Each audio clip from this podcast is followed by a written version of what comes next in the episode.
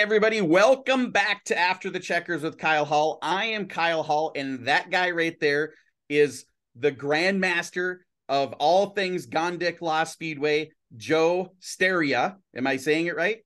You got it. Stariha.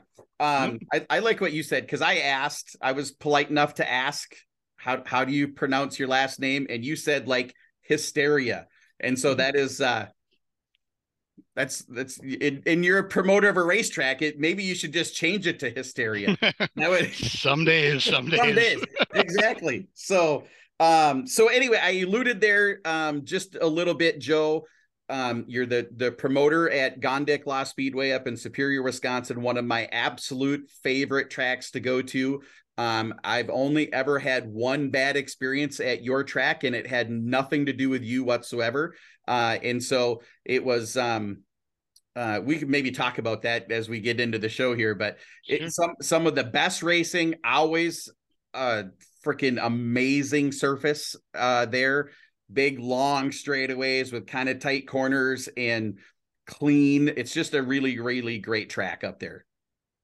Yeah, we love it. I mean, we love the surface. Uh, you know, the red clay that comes uh, that's on that surface, and it's kind of a combination of Butch Erickson days and uh, and him still helping out at times where he's got extra, you know, he's doing a job and he goes, I got this unbelievably good red clay, what you guys want it. And we like, can't yeah, waste. Yeah, d- dump it over there. We're gonna put it, you know, we'll, we'll put it on at one point, but yeah, keep bringing it because you know it's hard to find and um and yeah, I mean it's just it's one of those tracks I've literally uh, have only seen it uh, in, in, in my years there rubber you know rubber up once and that was uh, two northern nationals ago and i was and i said i tell the story of that mother nature didn't even want it to happen because it rubbered and I, I oh my god it's actually rubber on the bottom. You know the lap times are getting faster and like i've never seen this before and it starts sprinkling nice. and it was about two laps of rubber. That was the we, end of we, that. Yeah, we threw the caution. We ran, you know, it just sprinkled for a little while. We ran it in,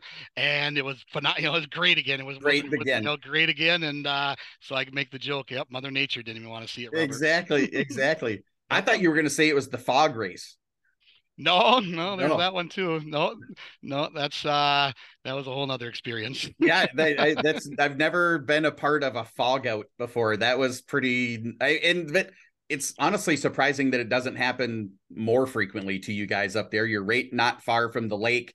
And if there's any kind of a temperature weirdness, it's it's funny that it doesn't happen more often. Yeah, yeah, it, it was just very odd, and uh, and you know, for my part, you know, we probably I know we lost money that night, but I was like just trying to rush it through the heats because we didn't have any B mains. So just rush it. We probably maybe maybe shouldn't have raced those last two races, but I'm like, you know, if we get those two in, the drivers get paid, and I'm you know yeah. more about trying to make that happen. And then uh the following week, it was like a promoter's dream and uh you know it was our season championship and we had 120 cars the next week because a lot you know a lot of them had to come back obviously right. and then some just came that obviously didn't race the week before and uh yeah it was uh absolutely incredible uh the first season championship night too so worked out worked out good in the end yeah for sure it's it's part of i think being a good promoter is is taking bad situations and turning them around, right? Like spinning it as as in the business world they call it spin it pretty. And and that's a lot of taking taking a pile of crap and making it making it taste good, right? Yeah, I mean, for us, I, I call that COVID because uh, you know here's a here's something that's crazy, and everybody's obviously hates the word nowadays, and just you know it's all these things. And for our racetrack, when all the Minnesota tracks were closed that year, right. um, you know, and it, maybe towards the end they started opening up, but uh, you know, overall we were one of the only tracks in our area that were open, and uh, you know 100 some mile radius and uh um and we just had more and more fans and the Amazing, people that yeah. you know the the the wife that used to come once a year all of a sudden's coming every week now the yeah. friends that used to go you know once or twice a year together they're coming every friday because there's, there's nothing else literally nothing else to do, you know yeah. The, news is there every Friday night. You know, we get we usually get one little thing a year. Now the news is there on Friday. You know, every every Friday night, and and wanting to interview people and stuff, because you know there's no baseball. There's because no, something was on. happening. Exactly. Something was yeah. happening. Exactly. Yeah. So it was for us. It just and then that carried forward. I mean, we'd you know we would always make money for the year, and I always think we do pretty well. But you know, in a lot of cases, you try to get through the whole regular season at a break even, and then Yeah. you know you're going to make some money on Northern Nationals, and things will be okay. And then all of a sudden you're like, wow, we're actually we actually can make money is- on a normal night now. it's going to be crazy. Yeah, Yeah, what are we gonna do exactly. with all this? Yeah. Yeah. and it's been nice because we've been able to push more things, you know, and, and, and add more things to our, uh, you know, for some different capital expenditures and getting Sure. more equipment and trying to just trying to do Improving. better with it, improving Yeah. it exactly. And that's our goal is is at, the, at our track is just try to every year try to do something that just improves the track between our lighting projects we've had. We're on our fourth and last one this year. A brand new scoreboard a couple of years ago. Um, the the paint, even little things like even the back wall where it says Gondik Law Speedway. I mean, that one little thing spruced up. I thought just you know that when you look at the backstretch and all of I love that. yeah, Yeah. you know, it's th- little things like that, and It makes uh, it feel speedway like. You know, Yep. like when if you watch on television and it says Bristol Motor Speedway on the wall, it says Daytona International Speedway on the wall, it says Talladega, whatever, every track on the wall, it has the race name and it it it it makes it speedway like. To me, I don't know, I love that kind of look to it.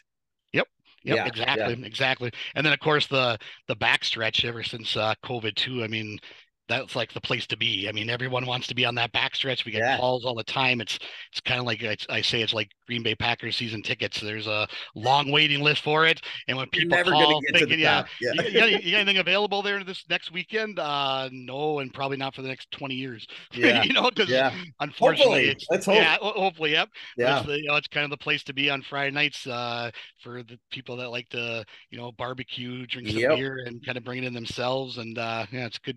It's a good deal. So it's uh, yeah, it's been a lot of fun. Yeah, for sure. So okay, so let's learn about Joe a little bit. Is what what do you do? Like are are you just the promoter or do you have a job outside of racing? Yeah. So um, Crash Carlson, Gus Omenson, and myself own um, the rights to the uh, you know the the lease and everything on the speedway over in Superior. So we Okay. basically own the you know we own the own the speedway if you will and uh um so and then i'm the i'm the promoter and uh gus is the uh, treasurer and crash is the uh everything else in between right Exactly. the equipment guy the co-promoter at times the getting sponsors with me um yeah yeah so i mean a uh, lot of different things uh but so the three of us own it and i'm the promoter um outside of that yes i uh um i own uh, i'm part owner of um superior fuel company in Okay. minnesota and wisconsin and uh so we do uh, propane and fuel oil to all over uh, Wisconsin, Minnesota, and then we have three locations in, uh, which is Vero Beach, Florida, um, and uh, Palm City, Florida, and Stuart, Florida. So uh, combination of both of those that uh, that we own, and my wife owns a day spa in Duluth, uh, so that keeps her busy.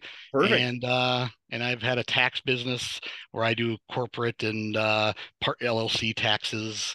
Gosh, for what in the world? long long time long time. I love i love doing taxes. Uh yeah i really probably saturday and sunday i, I grinded out about 35 hours in my office at home oh my and I, goodness. and, I, and I even told my clients like you think i'd be like why in the heck do i do this stuff? And uh i don't. I mean i just sit there the whole time and i just i, I love doing taxes just and, love uh, just love numbers and the organization and the the people to me people that love numbers are they like black and white things. Like it there's there's a definiteness to numbers to math. It is what Yep. it is. Yeah. It and is so- it is. uh that's interesting. So you're you're um slightly busy especially right now. Yep, yep. Yeah, March yeah. 15th is tomorrow, and that's the corporate deadline. So uh, I am leaving for vacation uh, tomorrow morning. Actually, I've pretty well done. Anybody else uh, that gave it to me late's getting extensions, but uh, my wife and I are going to go on a little vacation. Uh, good to- for you man that's awesome yeah. So Yeah. yeah Yep, So, And so I that's, what we, noticed- I that's what we do. Yep. i noticed your other locations aren't in somewhere else that's cold No, no. Why would you do that?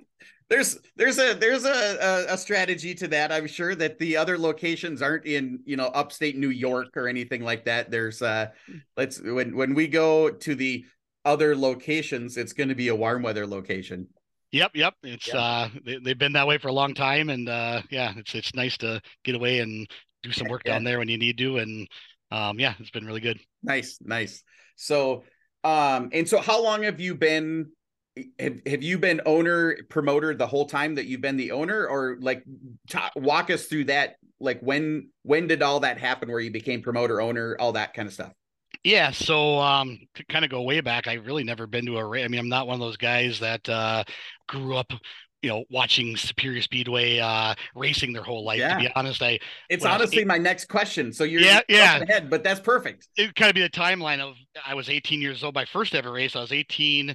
I got a job for the summer before college, working at the uh, warehouse that my dad worked at, and they were a grocery um, wholesaler, so they would delivered to all the grocery stores in the in the big you know bigger area if you will and um, steve rosine's dad worked there don and so steve was working there also and i was working there as kind of like summer help and he raced so i went to like one race with some guys from work there in uh, would have been 1989 and then uh, never uh, never stepped foot in a racetrack ever again until my wife and i met in 2001 and um, like in the winter and uh i guess it was and then that summer her family used to go to proctor every sunday night a lot yeah. of sunday nights and so she hey want to go to the races and i'm like yeah i don't care and then we that was it. I've you know after about two three races and you know just betting on cars and starting to learn who the good ones were and yeah. you know and uh, you just kind of yeah kind of just started really loving it and by the next year we are going to invitationals and superior and doing all that and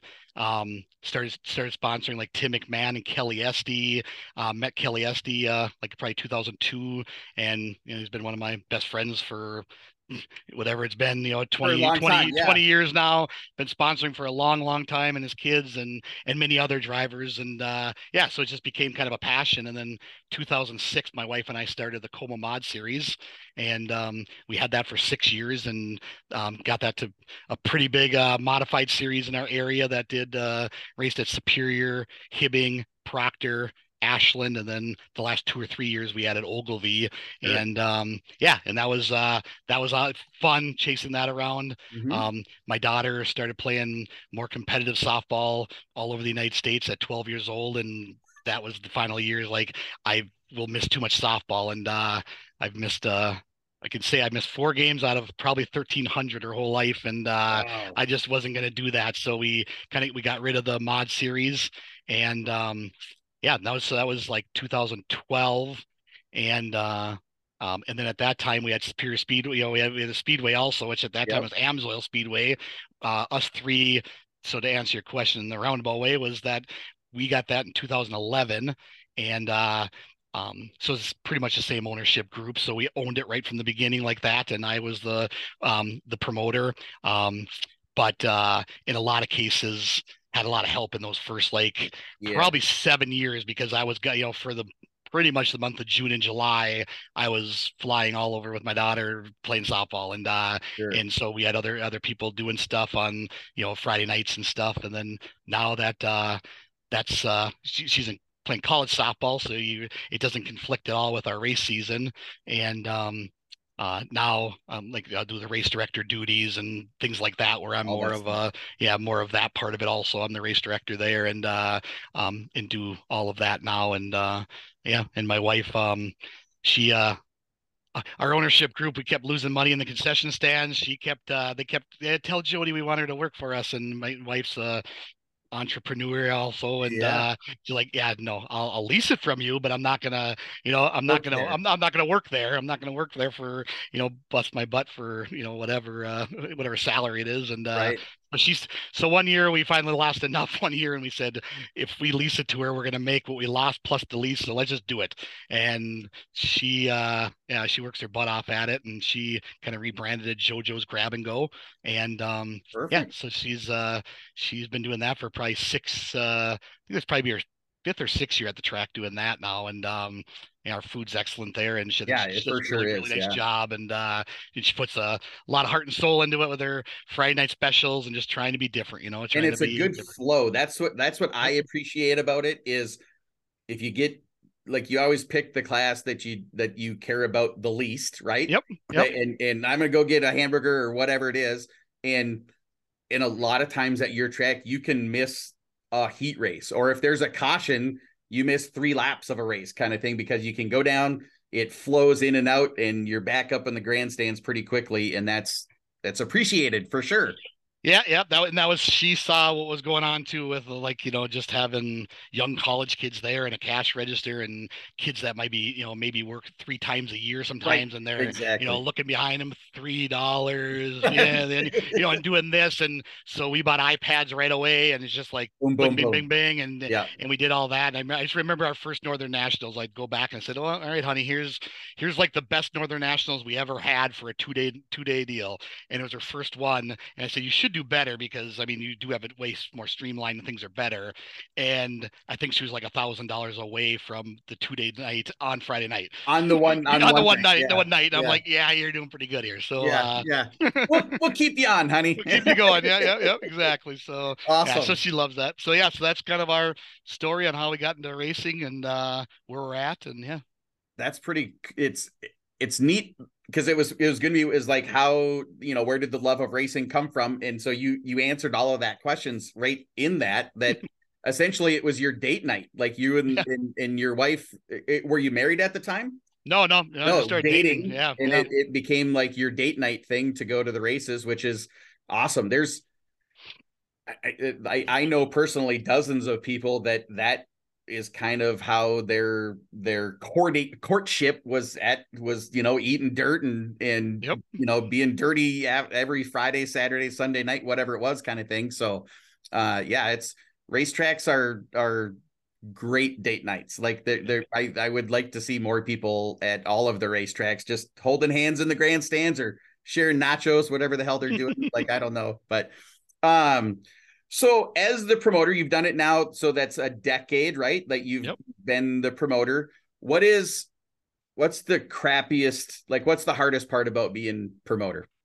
Oh, yeah, you know, easily social media at times. Yeah. You know, I yeah. mean, there, there's always that, you know, I try to, that's, that's the, know, that's the best part and the worst part, isn't it? It is, It yeah. is hundred percent. You yeah. know, you do so much promoting on it and then it can be the, you know, it's so easy for someone to get behind a keyboard and start typing something and they don't know all the facts or they right. always want to say something. And, uh, so that, you know, that, and, you know, I've, gotten tougher skin over the years because you have to if you don't and sure. you know and i kind of feel if i react to something like it's finally like the last straw and i can't handle it anymore and it yeah. just is, is what it is it's going to be and uh you know because um overall it's uh you know all of us work our as much as possible anyway i'm not I'm, yeah i'm not saying we're you know the three of us you know we all have jobs and stuff so i'm not saying that we're three retired guys or three guys that this is our livelihood and we put our heart and soul in every minute in the we have in the day like some track promoters and owners yeah. do you know but i you know but we we put our heart and soul in it still and uh right. you know and so we you know we try really hard to do what's best for the racer and uh you know so um so that's easily the hardest um you know altercations, you know, if you will. I mean, it's like you know, you get you get to be friends with a lot of people too. So yeah, you know, and all of a sudden, you know, so and so punched so and so in the pits, and you're like, oh man, I gotta go figure that out. You right. know, and you know, and one person's way, one track's way of doing it is way different than another's. You know, someone WISSOTA suspensions and think you're crazy for not doing something like that. And I want drivers back next week, and right. I might find them in house. So a, we keep the money, not WISSOTA, right. and b, and b, you know, it's just like, yeah, you're gonna come here next week, you know, because we're not gonna, you know, and this won't happen again. And if it right. does, then we'll take it to the next level. But uh, so there's always that. It's um, you know, those things are difficult, and uh, obviously the crappy weather days where should I race, shouldn't I race? Yeah. Should we yeah. cancel early so people can go elsewhere? You know, if you cancel early, uh, you know, people are mad because ah, it's supposed to be nice by five. Yeah. And it's know, and... it's the surefire way to make sure that the weather is good at seven o'clock on Friday night is to cancel at noon. Yep. yep. Exactly. Exactly. Yeah. And I, and I and I and I and I kid around with my track prep guy Dave because he would laugh at this too because you know just to put it out there, he gets paid full price if we race, and he gets paid half if he doesn't because he does track prep during the week. You know, so Dave, what's it like? Oh, it's gonna be it's gonna be awesome, Joe. It's gonna be great. it's always great, yeah, until the first twenty foot rut. yeah, exactly, exactly. Are you sure this this lightning that's coming down over turn one isn't nothing? No, no, keep going. Yeah, yeah, yeah. Last yeah. year, I finally said I if it's a rut fest tonight, because you're telling me this, if it's a rut fest, you're not getting paid.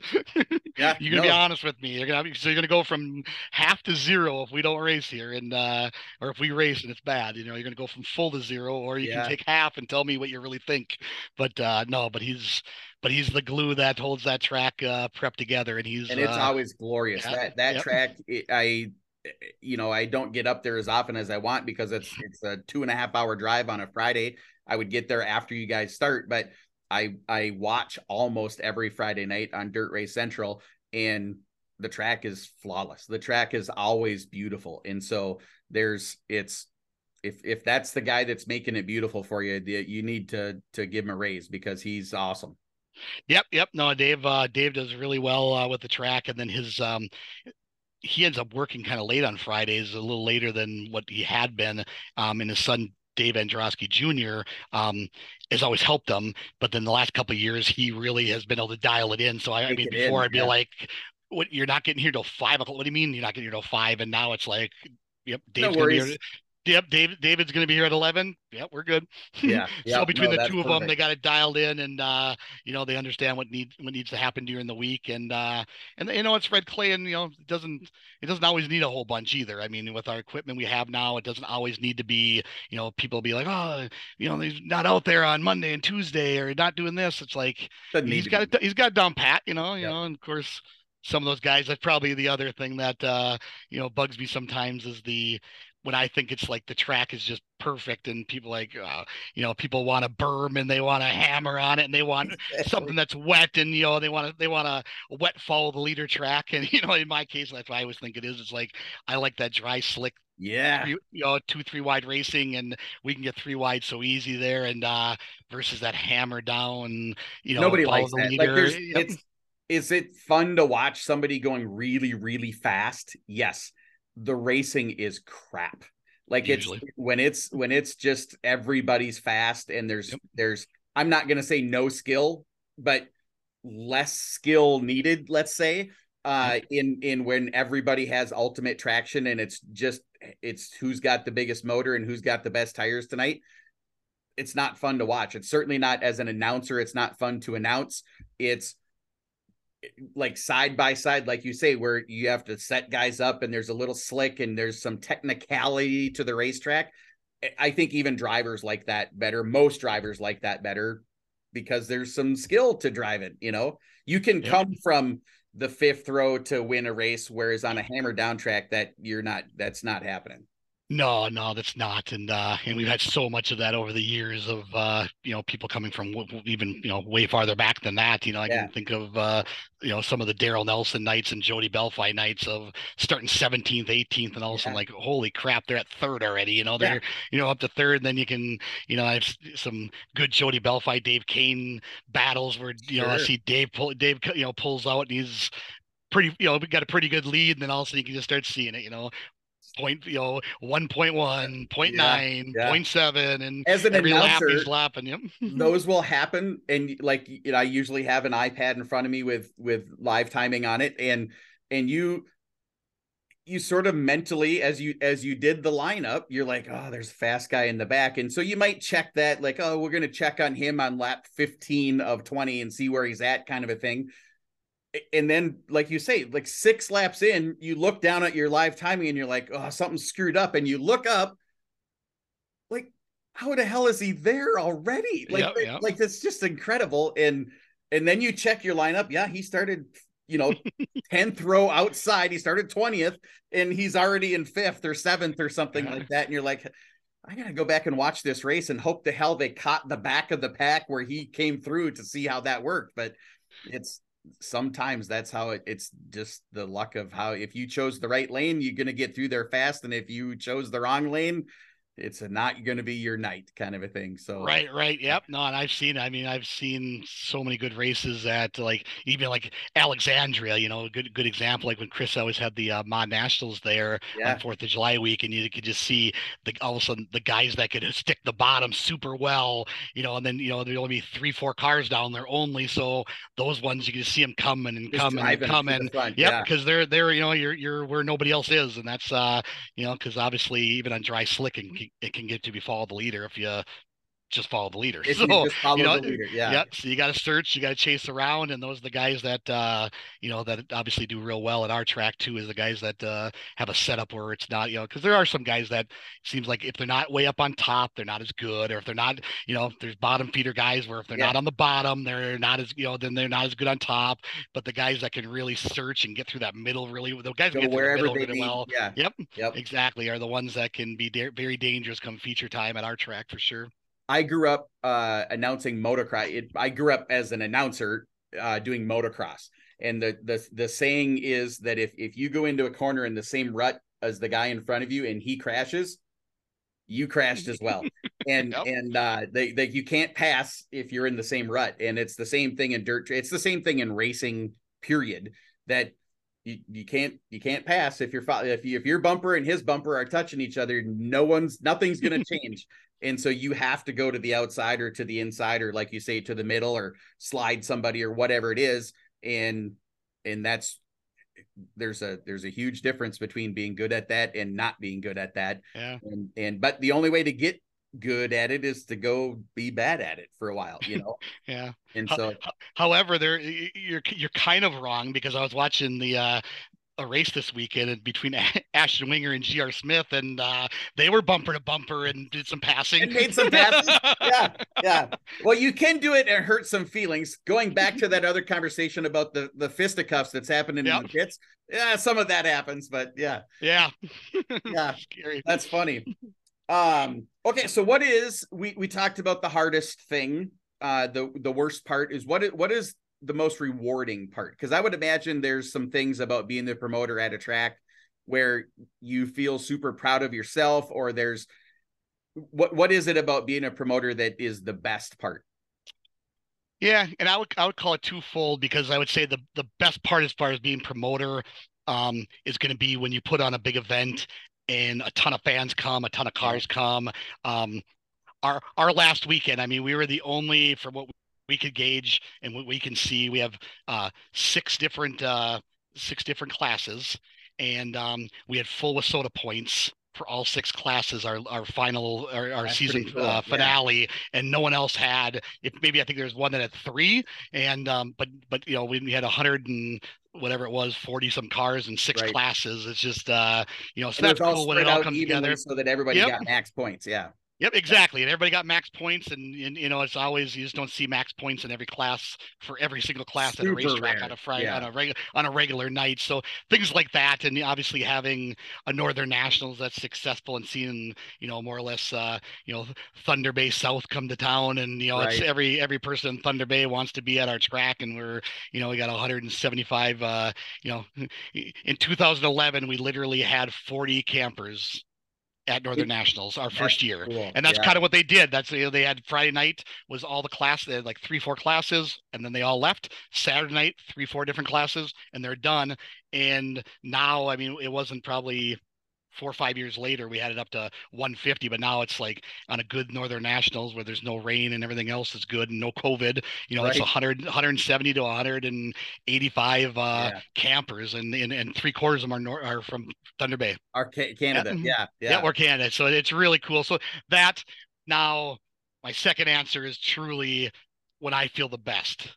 And that's exactly what you're saying. When you have three wide racing and you do- you know the lead swaps five times in Yeah. seven laps, and the winner comes across on a last second, you know, a last lap uh pass or something Right. like that. Out of four, say- drag race to the line. Yeah. yeah, where Yep. you say this is my freaking track. You know, this is what we did that. Yeah. And, you know, and our guys did that, and that's a that's an awesome track. And uh, there's nothing better. And that's unfortunately, you know, you can kind of control and do things to promote and make more people come and get more drivers and stuff like that. You know, you can't really control. You know, I, I, our best super stock race this year was one of the best I've ever seen. Shane Zabrowski wasn't there. Yeah. Prob- probably helped it out a little bit. Maybe I was just know? gonna say that might know? be why it was the best race. you've yeah, yeah, So it'd have been the best second place race, maybe, you know, Yeah. but it wasn't. It was the best. Uh, it leads to, you know, it swapped so many times, and it was just, it was, it was great. So can I control that Shane's not going to be there some nights? And um, you know, and we've had good races with others against Shane too. Don't yeah. get me wrong, he doesn't. But but overall, there's in that super, he's just so darn good. He's he so is. darn good that uh, you know sometimes you lose that you know that good race when he's there. And uh, right. that night was awesome. And and we've had so many races like that where I you know get on the headset right away and Dave unreal buddy you know that's you know it's just like making sure those guys understand uh you know because they love it too you know it's and their they, deal too yeah yeah yep great racing is great racing whether you're a spectator uh an announcer. I i get i've been told too into a great race as an announcer but i'm a fan first man. Like i get excited about racing as a promoter a track guy. Like it, it means there's more excitement more good energy happening. Everyone's excited and and frequently you you have a, a, a three wide swapping back and forth thing. All three drivers get out and high five each other. The, even the guy that got third and he was two hundredths of a second away from getting first. He's excited because man, that was a freaking awesome race, you know. And I got third. Yeah. So it's great racing is great racing is great racing. Yep, yep, exactly. Yeah. And if, yeah, if you when you're listening to uh, Dirt Race Central, uh, you definitely hear me in the background if you're listening enough, uh, you know, saying stuff because I'm usually the one rooting for that second. You know, I, am not a I'm not the second place uh, whoever it is. I'm not their biggest fan by any means, but that night I kind of am because yeah. as they're as they're getting the 0. 0.9, 0. 0.7, 0. Yeah. 0.5, come on, come on, you know, and then you know, okay, not too fast now. You know, let's get down to about three laps to go and let's make this you know unbelievable. Let's make this exciting. Yeah, exactly. exactly because right. that's what brings people back too, you know, and people people get excited about that stuff, and uh, and then you always have the one fan that says, "Eh, it wasn't fast enough for me." mm, okay, well. BIR is right down here in Brainerd. Yeah. Those guys are going 330 miles an hour. That'll be fast. Now it's yeah. only for three and a half seconds, but that'll be faster for you. So yeah, yeah. Um, mm. okay, so what is and I would imagine it's one of those things that you just mentioned is what what's the best in the decade that you've been part of the racetrack?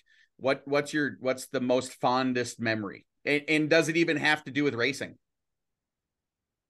Oh boy, uh fondest memory probably is going to be uh you know there's hard to pick one, I'm sure. It, it is over time, but I mean, you know, just probably this year um you, you know, watching all, you know, we always had some World of Outlaws shows in the last few years, and uh, this year we switched to this last year we switched to XR, mm-hmm. and um, my you know good friend Barry that was helped me out in the Cola Mod series. That's where we met. He did a bunch of videotaping, and I kind of always say I, you know, and he does too. I, you know, you kind of got him going because he had a Sony hand cam and did a whole bunch of stuff for the mod series. Next year he's got this full fledged uh, high def cam, and he's doing a uh, all, all of our a ten show episode uh, show yeah. with our drivers and then next year he's at East Bay doing streaming. And I'm like, right. you know, we're uh, you know, so but anyway, um, you know, so my fondest memory of you know really of Coma Mod series stuff is just uh was a lot of that. Just we had so many cool races and met so many good people, and my wife and I are still friends with so many people from that. And um, but as far as promoting at the at the speedway would be like our XR race last year to see all those big haulers come in for two yeah. days and the guys that you know we never had really you know we had good names there don't get me wrong you know but never never like that where you know, a Davenport pulls in a Marlar pulls names. in yeah. the biggest names and then then they're there a day early and uh get to, you know just get to know guys which is fun and um and then the ones that came on Sunday to see that we had a fair on they're racing on Monday and there's a demolition derby on our front stretch it's, to see their face I'm like eh, you know it'll our guys clean up real well. Don't worry about it. You yeah, know, exactly. They're, they're, thinking, what the heck is going on here?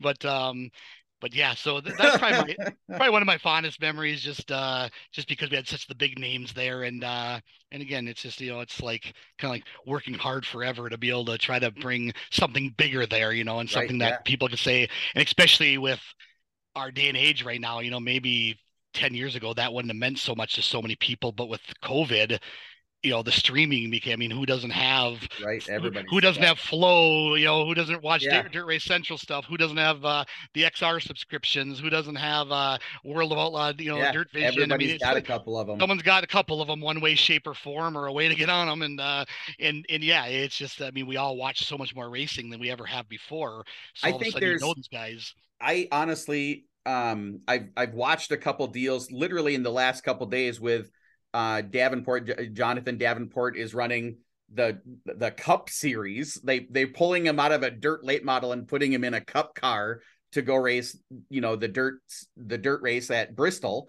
Yep. and and they asked kyle larson like is this is this a little dog and pony kind of thing or does is the guy for real? And he's like he equated it back to dirt guys are racer like they're never going to get you know when when they're pulling these formula 1 guys in to to to race these one off you know circuit of the america nascar race or whatever it's a formula 1 guy. Of course they're going to get the publicity and that sort of stuff but dirt race guys are the best drivers. And Kyle Larson of all people, NASCAR Cup champion, and and again during COVID when he had all of his suspension and all that other stuff, he came in and started racing sprint cars and kicking everyone's ass the second time he ever got in a late model. He'd never slid through the window of a late model. And the second, I think the first night he he put it on the pin qualifying. Yep, and the second time he ever got in the car, he won.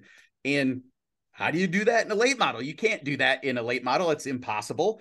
And and so he if that guy is kind of putting a spotlight on dirt track racing with the asphalt guys. I think there's more eyes on dirt track racing right now with Eldora being Tony Stewart's deal and dirt on Bristol Motor Speedway. There's there's more people looking at dirt racing going, that's pretty cool too. You know, like they it's not all about asphalt guys. Yep, no, for sure, for sure. And as you say that, the one thing I think of is exactly where I was going back to was I watched Kyle Larson win his first late model race. 10 years ago you couldn't say you know probably seven years ago you couldn't say that like no. that you know you, you were never going to see a, a normal you know a regular you know maybe a bigger show sometimes but overall you you know you saw speed weeks and you saw a few right. things but you didn't see those things that often and uh yeah, yeah so there was to be able the, to watch uh, that stuff prelude to the dream was the, yep. the only time that we're you know whatever that was 10 12 uh, maybe 15 years i don't know how long ago that was but it was you know the the cup guys doing an exhibition. It wasn't even a real race uh, you know in in late models and they did it one time and they were done. And then i think a bunch of them kind of fell in love with that and we're like i think some of them still do it you know? Mm-hmm. and so uh yeah it's there's so my fondest memory of of your racetrack is uh maybe two years ago is uh tyler peterson shane zabrowski are literally one point apart for the national championship mm-hmm. when the green flag fell. The only way Shane could win it was to get first place uh, in the race. Like no matter what Tyler did, he he couldn't affect it whatsoever. Shane could win or lose, but only if he won the race. And um and Shane got second in the race and lost the championship by one point. I interviewed Tyler on on after the checkers here after that, and I'm like, what is what's going through your head as as you're as you're going through that race? And he said i wasn't i wasn't racing that race. I was watching that race. And i'm like no i was there. You were definitely in the race. And he goes yeah yeah i was in the race. But as i would go down the front stretch i would look down the back stretch and make sure Shane was in second. and he goes, I got if you if you watch, I got like 12th or 13th place in the in the race because I was watching the race. Like I was like, I'd go down the back stretch, look over at the front stretch, and they see where the race was happening, and to know whether I was going to win or lose the championship. And so it was eh, talking to Tyler afterwards, and just how heartbroken Shane must have been, and and to be that close, but that far away, kind of thing, all at the same time. So it's uh, it's crazy when you when it comes down to that because he didn't Shane didn't lose it that night. There was there was an opportunity for one more point all season long, right? And so it was. Uh, it's it's crazy how that stuff works, but yeah, yeah um, no doubt about it. Okay, so we've talked all about the good, the bad, and the ugly about being a race car promoter, a race track promoter. One to ten, there's there's some 16 year old kid watching this race. They're watching this show right now uh, give us a one to 10. Do you recommend being a racetrack promoter? One is absolutely not. 10 is of, yeah, it's, it's your dream job.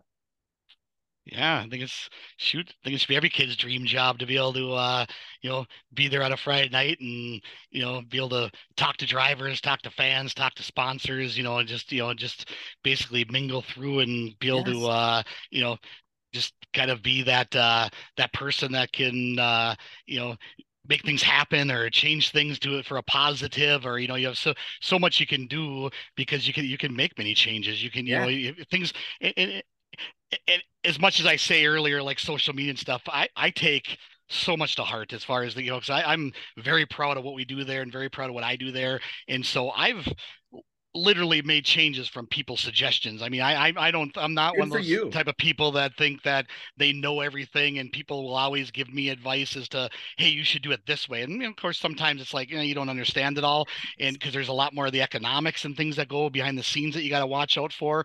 But overall, I try to take as much info in, you know, and uh, you know, and even you know the brainstorming sessions like we were talking before we got on the on the call is that uh like Chris Steppen and I, I mean, yeah. you know, we talk to each other a lot and I'm always trying to get information like not get information from because it's not like that but it's like ask questions to like what would you do in this situation so i can understand it better so right. i can maybe do something better next time or what would you do in this in this scenario and um yeah it was just uh yeah, it's just been fun, and yeah. So what I do, what I uh, suggested, heck yeah. I mean, it's uh, you know, it's it's an awesome, uh, it's an awesome deal, ninety five percent of the time, you know, and um, yep. you know, just have a good head on your shoulders. I think is a big thing, and uh, and you know, being smart with money, I think helps, and that's uh, you know, that's something I've been doing my whole life. So at least right. uh, I understand that part of it, and uh, because some things, yeah, some things on the surface look like, why wouldn't they do this? And it's like, economically you don't understand that you, you know that, that part way, of it and you have to and you got to do this way and um but overall heck yeah it's a good ride that's I, I i when you say just being getting to mingle through the pits and you get to meet jonathan davenport and you get to go meet mike marlar and you get to meet shane zabrowski and you get to be friends with kelly esty and like you get to meet i feel exactly the same way about being the announcer at my track is it it gives you access to where you can go knock on the back of the trailer and walk into someone's trailer. And a, I think a normal fan can't, shouldn't ever do that. Whereas, it, whereas somebody that like, you know, I'm sure you're welcome in every single trailer that pulls into the pits in Superior. Yep. It, it, I feel the same way for the most part about being the announcer and going down and getting a little, Hey, tell me a story about this or that. And that, and then that translates into being a better announcer.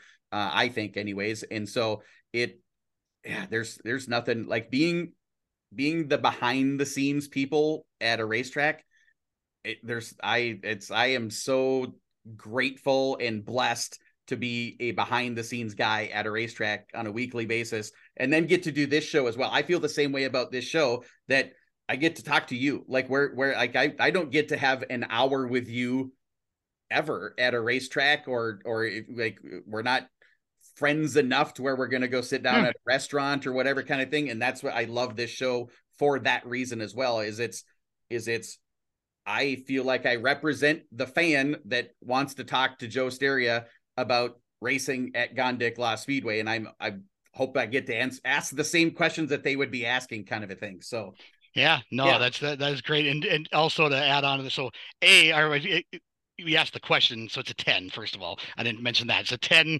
Do it if it's you 10 do it if you can. Yeah. If you're say if you're 16 years old, have that dream, you know, because it's a you know, but also if you're 16 years old and you want to go race a car, have that dream even do more. That. You know, we yeah. need we need those guys too, and uh, and you know, especially and uh, and then you'll learn more about it too on top of it, so you can always become something like you know like that later on. Um, but as you're saying about meeting people, uh, during the COVID year, it was also the year that um uh, my daughter started playing college softball instead of uh, so I was I was th- that was like the first summer I was really there more often because I had to take June and July off a lot of summers for Friday nights uh, um, because of that because traveling with her.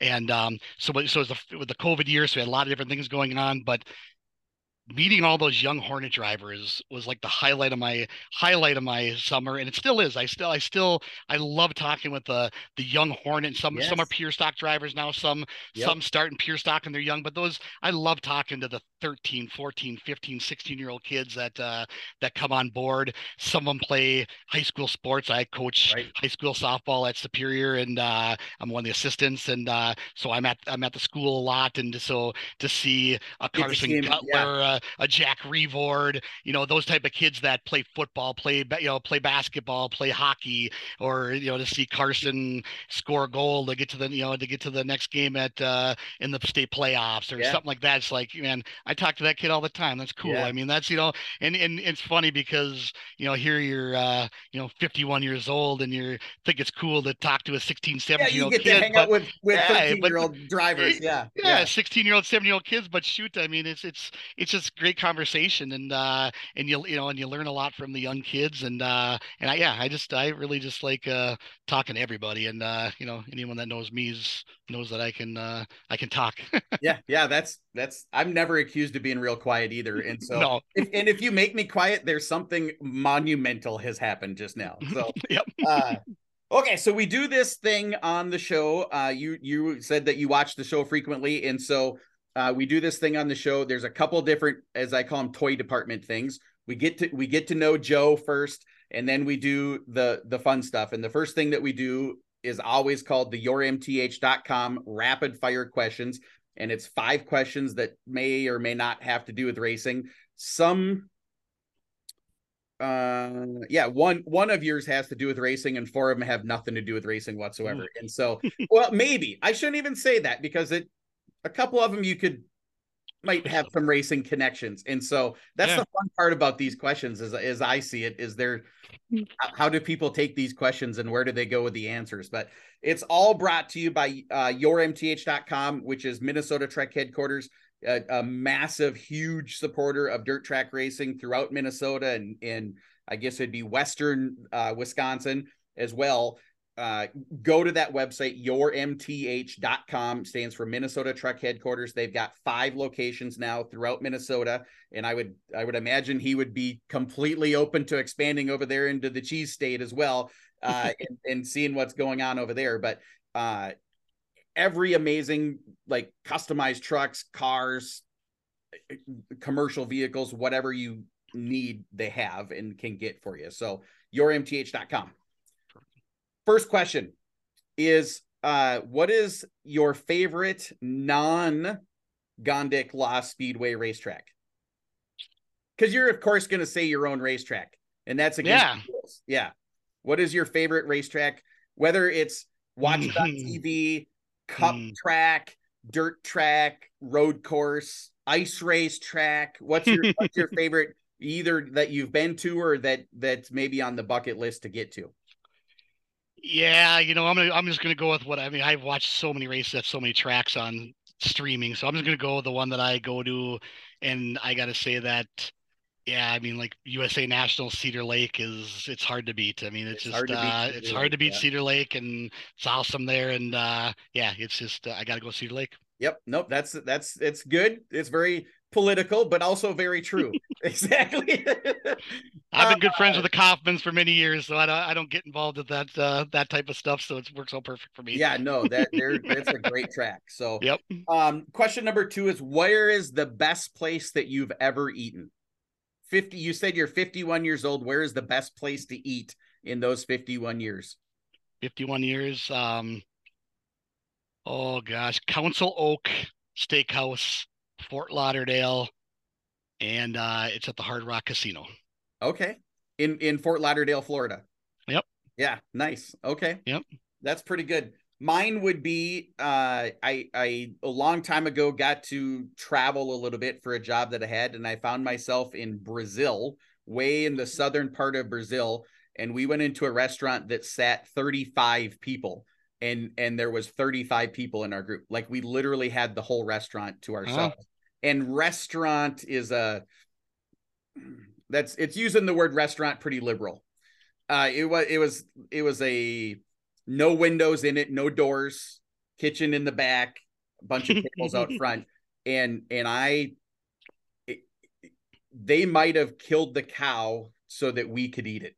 It was that amazing. It was like the the it still had a pulse that that animal did when we were eating. It was so amazing. And then the Atlantic Ocean was a hundred yards from us. It was it was just the setting and the food was incredible. And so yeah, it was that that would be mine. Nice.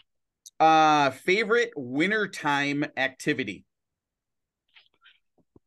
Oh, favorite wintertime activity is going to be streaming Foot- foot- racing. yeah, I mean, yeah, yeah. I mean, you know, yeah, wait, hoping that there's a race on that we can watch during the week. But uh, you know, I'm a big NFL guy and big college football guy, and uh, you know, we have season tickets to the Vikings, so I get to go decent amounts. So I mean, Nice. Vikings football. That was literally going to be my follow-up question Yep. is like, man, you you are literally walking the tightrope between the good guys and the bad guys. So which which way do you lean? But you Yeah. you told us there. So so I'm a Viking. I'm a Viking guy. So high five you, Yep. yep. Thank thank my dad. exactly, exactly. So do you which side do you live on? I grew up on Superior side for Okay. about 20 some years and then I moved over to the Minnesota side thereafter. So I've lived Okay. in Minnesota longer now, but uh but grew up and uh Superior's my town. Yeah, yeah, that's awesome. So it's good. It's because we see we there's so many green and gold stickers and that sort of stuff over here, and I always wonder is if you go to you know middle of Wisconsin somewhere, is there is there any you know purple horns on the back of somebody's truck? And I it just I think they're probably not like they're Yeah, yeah. it I, I've moved- seen it. I've seen it to get you know, I've been around all over Wisconsin, so I've seen it, but it's yeah, it's not like uh pretty rare. pretty rare. yeah, yep. pretty rare. But I just call those fair weather fans, like all of those Green Bay. We're gonna see once the the 30 year reign of MVP quarterbacks is done in in about two more days when when Yeah. when their guy becomes a New York Jet. Uh, we're gonna we're gonna see how the Green Bay Packer faithful fare when they go into their 30 years of mediocrity. Um, Please Lord. yeah, please, Lord, exactly, exactly. Please don't let Jordan Yeah. Love be good. right. Uh, what is your favorite subject in school? Like, think way back 30 years ago when you were in high school, 33 years ago when you were in high school. What uh, what was your favorite subject? Accounting. Yeah, Easily, math. easily. E- math. Yeah, yeah. My uh, my my junior year. Quick story. My junior year, I was in the varsity locker room. Uh, we had study hall, and I got a varsity locker room pass. I played uh, basketball throughout uh, throughout high school, and uh, so my best friend was cheating off of my other friend's French paper, and it was running late. And he's like, "Hey, do these journal entries for me." So I got this general ledger journal entry, and I'm like, rent expense, and I'm putting numbers here. I'm like, "What the hell is this?" And he goes, "Accounting." And I go, hmm, I might like, I kind of like it. I, I didn't know what the hell I was doing, but I was writing it down, you know, and I'm like, God, I might like this. That's and, how um, you got introduced to it. Literally, literally. And then uh, my cousin across the street was going to Eau Claire for accounting, and I so I kind of put two and two together. I had no clue what it was, and um, two days later. You got to pick your classes for next year, and I said What? accounting, business, finance. I wanted to do, and I abs- I was tutoring people a month into the class, and I just absolutely just loved it, and I became an accountant, and the rest is history. I mean, That it's- so yeah. weird, isn't Yeah. isn't it? I love stories like that, Joe, because you can go back to a, a specific moment in your life that that that was the crossroads. Like that was like had he not asked you to cheat for him, you're like you never get introduced to that. I never would have. I never, never Yes. would have. Yep, Yeah. never would have. Which, which on the flip side, you know, my oldest daughter is like a big bookworm, and she just like no way. She took accounting for like a week and dropped it, and was afraid This- to even tell me.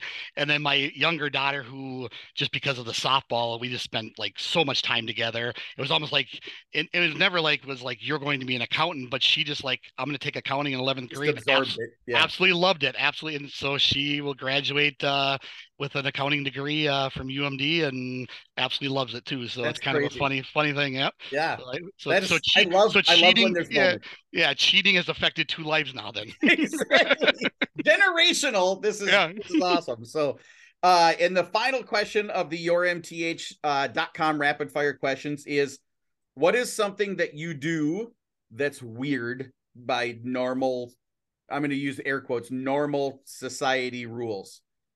For example, I put ketchup on pizza. I know Oh, people are groaning right now. Yeah. Yeah.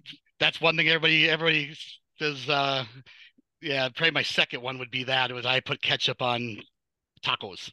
And everybody's like and, and I'm like, don't you like ketchup? And everyone that I've told to do it and they've actually tried it, I have so many people that come back to me 10 years later when I see them like, I still put ketchup on my tacos, you know, and it's like salsa, right? Yeah, a, a Yeah, little right, bit, a little yeah. bit, right? It's Yeah. like, you know, it's like mild hot. It's like I would try. Really I would give it a whirl. Next I time. would give it a whirl. next time. Yeah. So like just normal taco, meat, cheese, lettuce, ketchup. Yep, ketchup, taco in a bag. you mix it up, and oh man, Okay, you- I, will give yeah, it a whirl. I'll give Yeah. that a whirl. Yeah. yeah, yeah. But as far as my biggest one that would be different than society is, um, and I've always been a TV guy, and my new house, I, I had a big TV room and designed my basement the way we, uh, well, I shouldn't say we bought the house, so I, but I, when I got there, I had a vision on what I want to do. But I have 13 TVs in my basement, and I have uh, like the Buffalo Wild Wings, four 55 inch TVs. I can watch four N- NCAA basketball games starting on Thursday Yeah. at once, or I can hit a button and the whole screen's hundred and Oh, that's wicked big cool. screen. Yeah, and then so and I got like 12 other T. I got 12 TVs total. So people that see that think I'm absolutely nuts. That is that is uh that's not weird. That's freaking badass. I am. What that is. And so um okay, so that's the, the yourmth.com rapid fire questions. The last segment, and then we'll let you get going here, Joe, is the Rascal Aluminum pay it forward questions. This is one of my favorite things that I do on the show uh, because it connects my last guest to you and you to my next guest. And so um, and it's all all brought to you by Rascal Aluminum Racers providing a service. There's so many racers that that have something that they provide to the racing community. Um, and and Abby and um, uh, why Adam are are doing a great job with aluminum. Like of all, I mean, it's probably the one thing that every car has in common that's on the racetrack is is we tear up some sheet metal from time to time. And right now it's it's rebuild time. And so give them find them on Facebook, rascalaluminum.com. It's a couple racers that are doing racer things, helping people build their race cars. And so find them.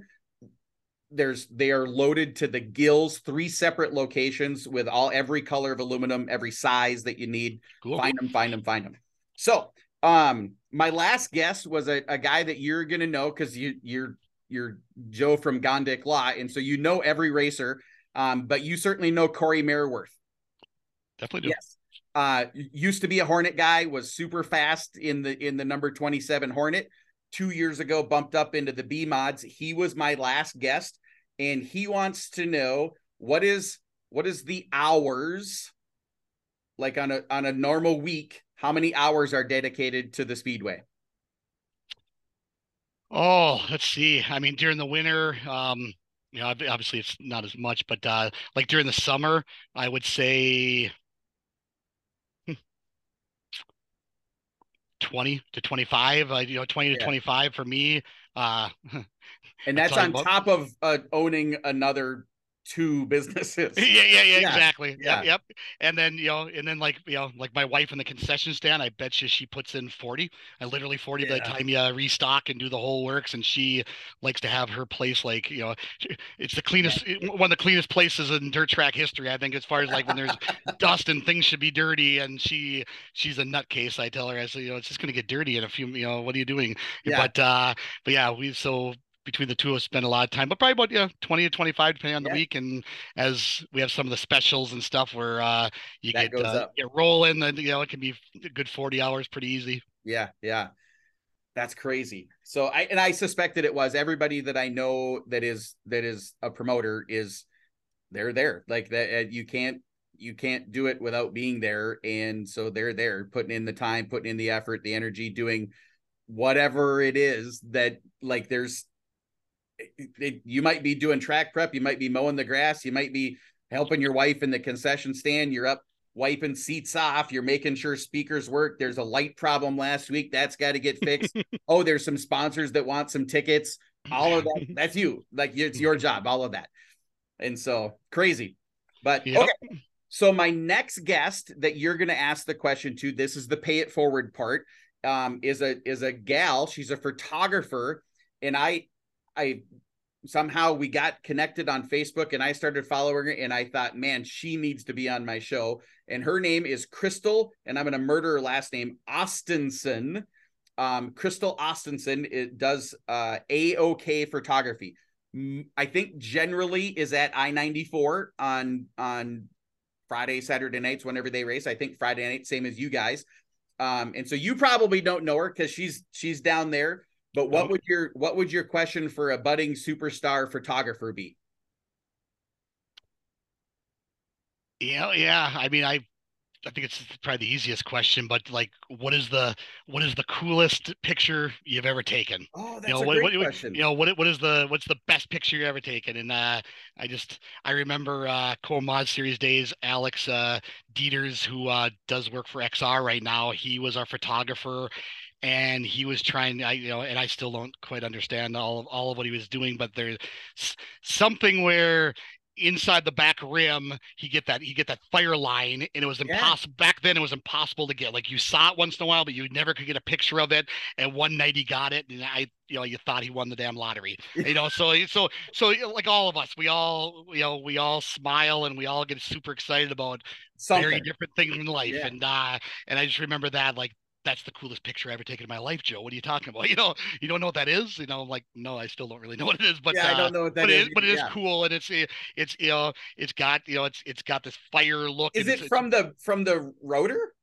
It, it must be it must be but i think nowadays it happens a little more often because it seems or it seems like the you know the brakes are glowing, glowing yeah. they're glowing and back back then there was some other glow and uh and, and again i'm maybe i'm getting it wrong as where it is but it's it's in the back rim and it's you know it's right where like say where the rotor brake you know the brakes would be like yeah. gotta be some combination of that. I'll have to ask him now but uh but it was like i just remember he was like this is the coolest thing i ever did in my life you know?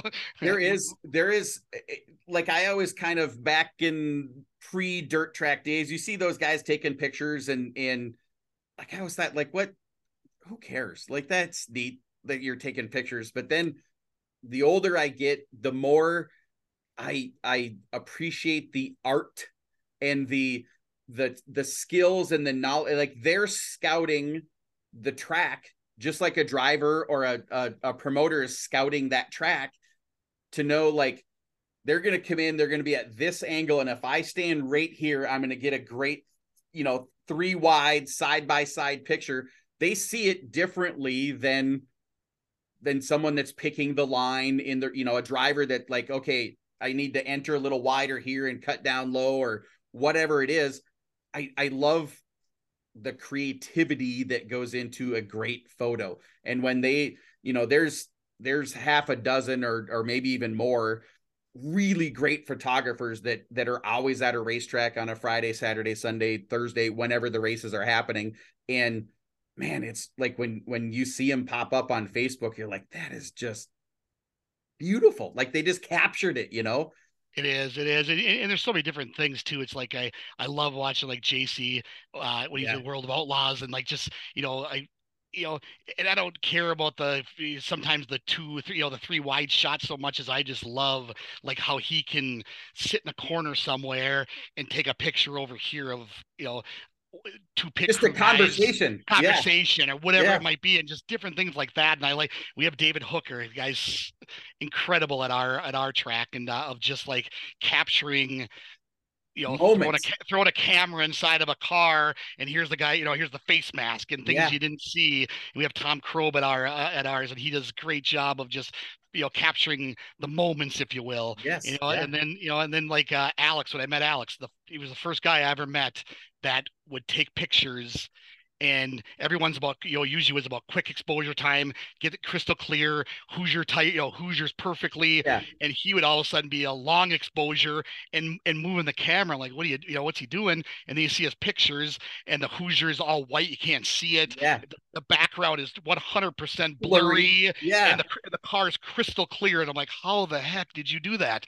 You know and it is long exposure and and making sure you're a steady hand yeah you're, you're like yeah. yep it's yeah. like how to, you know so that whole artistic you know the artisticness of it is like it's it's unreal to me and i'm and i like i like you know i've always been a camera guy and i i can't do that stuff but it's uh i've always had a you know very much um been fond of people that really can yeah. capture that moment and say here it is versus just like snap yep. snap and uh that's exactly yeah, so me cool. i am yep. i am right there with you joe that it's I, I love photography can't do it to save my it's like you know jump in and swim across lake superior. Can't do it but it's the art like there's an appreciation i think for when you see it and it's done well kind of a thing. Jc is one of them. Crystal is another one that is that is i think i, I don't think it's her career. I think it's her hobby.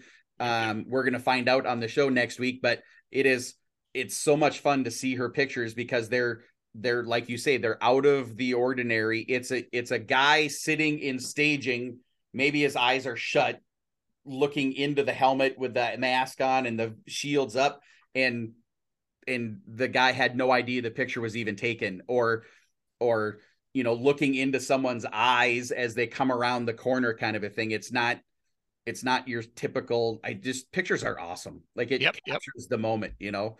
Yeah so yeah. Uh, jt did one that's on my on this computer that we're that we're recording this on and it's a it's a late model I, I would imagine he's probably in qualifying because it's a single late model this far from the wall and there's a trail like a a, a cloud of dust kind of coming back but he's all by himself and and and JC captured the frame and the car is way over here and the dust goes all the way it's just it's a great picture I oh, love yeah, stuff yeah. like that so but awesome well awesome, I. I could not appreciate you taking the time to do this Joe more at all. And so um, I've been wanting to have you on the on the show for a long, long time, like literally like since show number 10, and I think your show number like 130. and so uh it's it's um I I appreciate you taking the time to be on the show and saying yes and um have a, a fantastic vacation and we'll we'll definitely see you uh on some Friday night or hey, if you're not doing anything on Sundays, I know where there's a track that you're more than welcome to come up into the yep. announcers booth. So yeah, um, perfect. Uh, or or if if I'm up there on a Friday night, I might come knock on your door and and stand behind you and watch some. Please do. So, yeah, please awesome. do. No, so, please do. And thank you so much for having me. That's uh, you know, much appreciated also. And uh, your show is great. Keep up the great work. I appreciate it, man. That is uh Joe Stariha on After the Checkers, everybody.